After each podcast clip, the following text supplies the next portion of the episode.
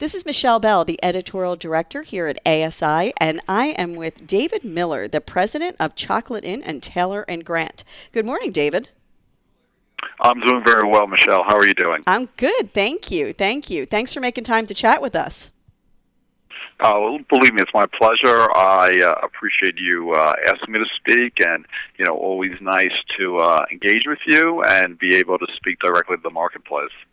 Well, thank you very much. And, you know, David, you and I have known each other for many, many years. You are um, uh, an industry veteran, well-respected in the industry for quite some time, certainly uh, a repeat member of Counselor's Power fifty list.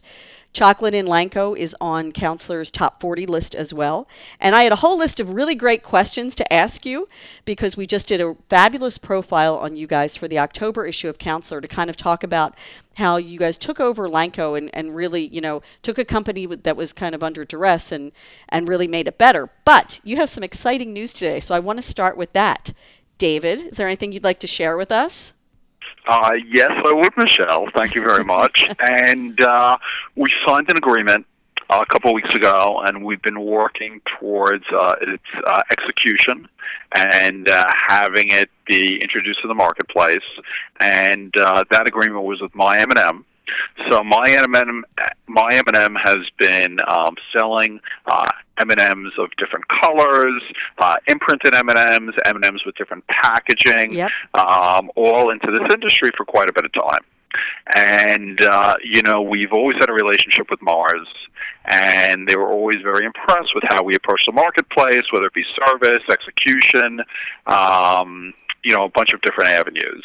And, you know, they felt at this stage in watching how we approach the marketplace, that watching how we interact with our customers, you know, they felt that we would be the best partner in them pulling back from the promotional industry and having us represent them, you know, into this industry. So starting today, um, my M and M is pulling out of the industry. Anyone who wants um, M and M's of different colors, uh, imprinted M and M's, you know, M and M's in different packaging, they'll need to get it through us. And we are going to get the orders. We are going to process the orders. We'll be the customer service arm. We'll be the sales arm. We'll really be handling every aspect of the sale. Now, M and M, which is based in New Jersey, they will still be producing the product, mm-hmm. so they will be drop-shipping the product for us.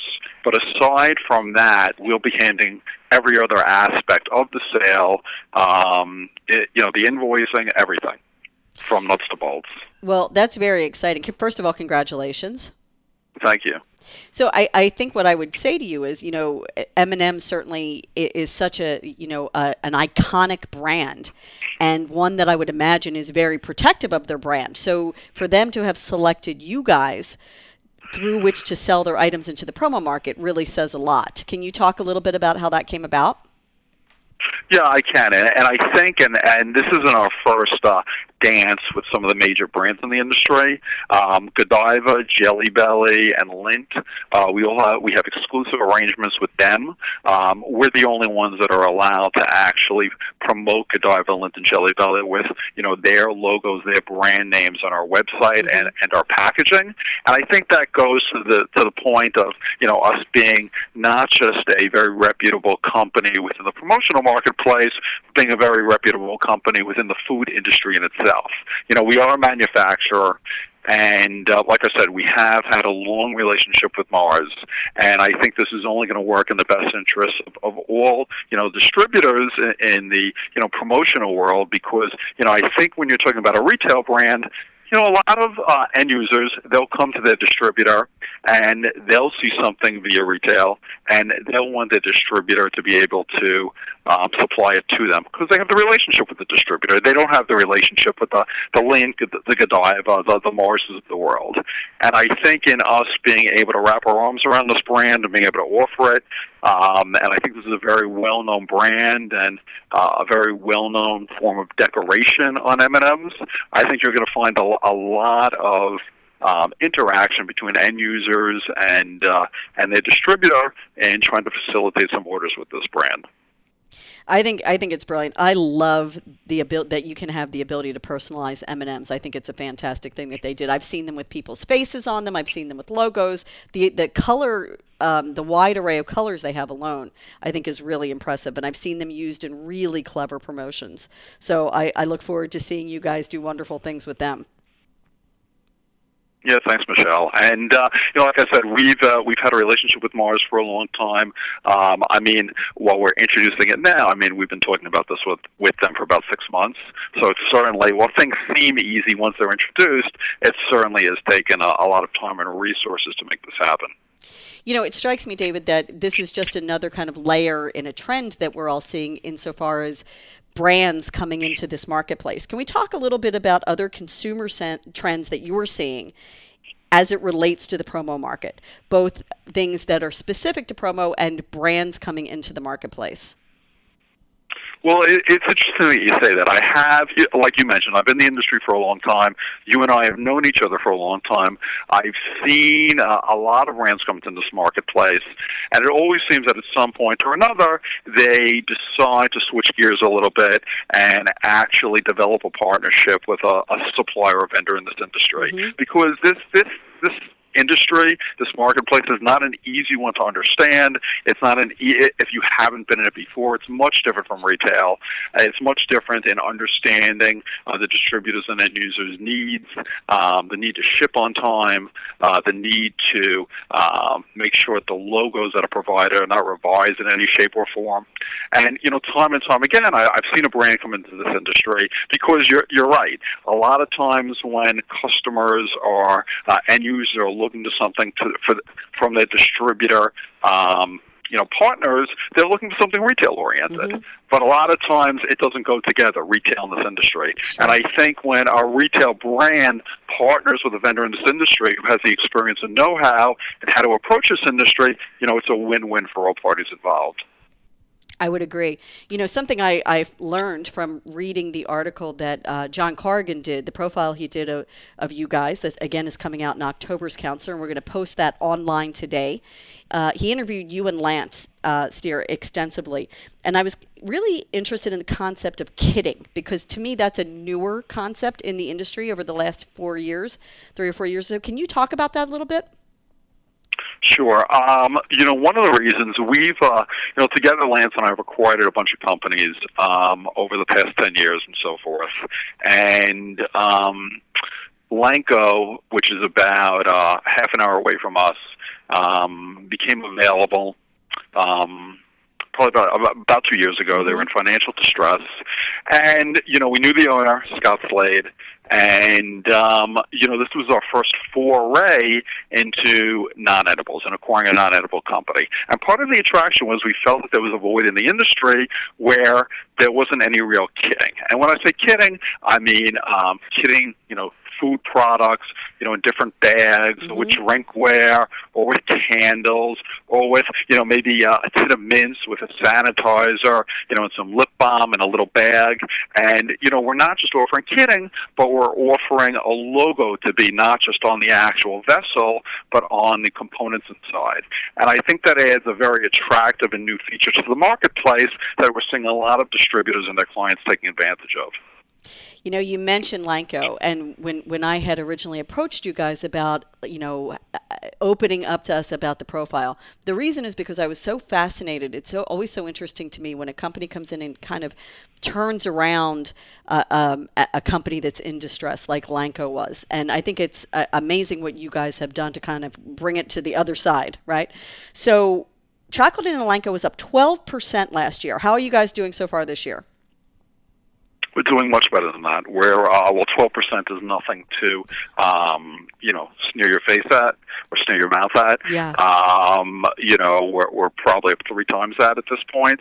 And I think it's just the combination of, of both companies um, working together, finding each other's um, strengths, offsetting each other, uh, any weaknesses that each other had. And I think together, since we're both also manufacturers, and I think with, you know, you're seeing new tariffs in effect, yep. um, and, you know, vendors having issues with keeping inventory. I think that being a manufacturer gives a lot more, you know, and also your end users going direct.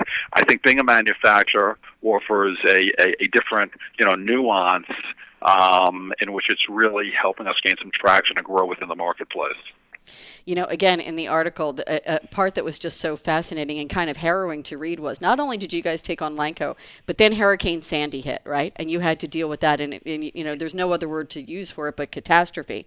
So can you share, David, some business lessons you and Lance learned as far as, you know, how to how to be resilient and how to, you know, rebound and, you know, how to handle it when really you're just looking at complete and utter kind of business devastation and and turmoil? What do you do?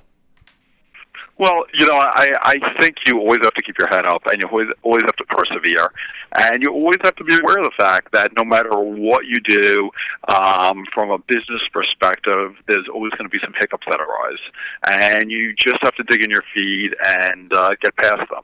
And I can tell you, you know, in acquiring Lanco, um, there were definitely some challenges. You had a, you know, workforce, well, terrific workforce. Mm-hmm. They were, you know, very aware of the fact that their company was um, going underwater. Yeah. And they were very aware of the fact that, you know, their inventory was vastly um, under um under cap- capitalized as far as what they need to provide to their customers, and they were demoralized to some extent. Sure. You know, plus the fact that we're coming in with, um, you know, we're a, you know, uh, it's a new environment. It's a different environment.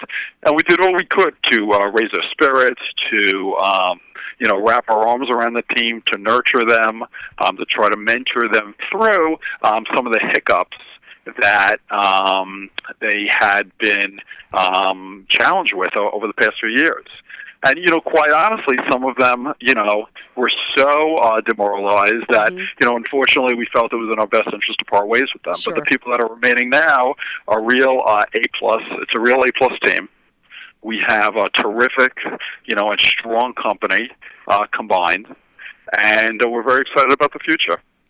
So speaking of the future, so for twenty twenty, what sort of, you know, goals do you have for sustaining the growth that you're experiencing? Because with that, David, as you know, again, you've been around long enough, you know, there can there's some challenges that come with trying to sustain that kind of growth. Once you hit the top forty, I think, and you're looking at, you know, multi-million dollar companies, to keep having that kind of robust growth comes with some, uh, again, some challenges. So if you look to twenty twenty, tell me what that looks like for you guys. Well, we continue to add talent, and I think when, um, especially from a sales, customer service, manufacturing standpoint, um, employees, talented employees, see the kind of growth we're experiencing, they want to belong to a company that, that's a winning type of company. So, you know, one of the things we're looking to do is we keep on trying to add talent to our company. The second thing that I've always learned, and more so since we wrapped our arms around Lanco, um, is that inventory is king. So we are very well capitalized, um, and we are spending a lot of money on having um, significant inventory levels, even to the fact that aside from the fact that we produce uh, edibles for a lot of the vendors in this industry, since we're a manufacturer, yeah. we now find we're selling blank hard goods to a lot of the um, other competitors, vendors in this industry, because our inventory levels are so high. And we're friendly with uh, with most of our competitors, or I'd like to say all of our competitors, and uh, if we can help them, we, we definitely will. Mm-hmm. So looking at the industry overall, David, for, uh, for the let's just say the next two to three years, especially insofar as, you know, tariffs and things like that are, you know, having a profound impact on the marketplace. If I were to ask you, sales, increasing, decreasing, staying the same, flat for the industry overall, what's your opinion? Uh, you know, I, I, I think increasing. I think that, you know, this industry, um, if you're looking to increase, if you're looking to develop a better footprint in the industry, um, I think two things are important to this industry, which is inventory. And I think from what I could tell, um, is a, um, you know, timeliness with which you ship and the goods get delivered. Because nobody's looking to go overseas, nobody's looking to go direct when they're looking for something in a quick fashion. And I think the more this industry could be sensitive to the fact as far as one, two, three-day turnarounds, mm-hmm. I think this industry will continue to thrive.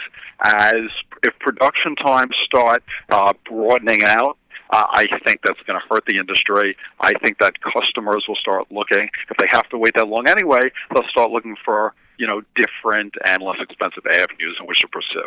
Well, certainly. I mean, look, Gen Z is used to getting things next day. And I know most of those things that they order on Amazon don't have to be decorated, but they don't make the, there's no, they don't make that delineation. You know what I mean?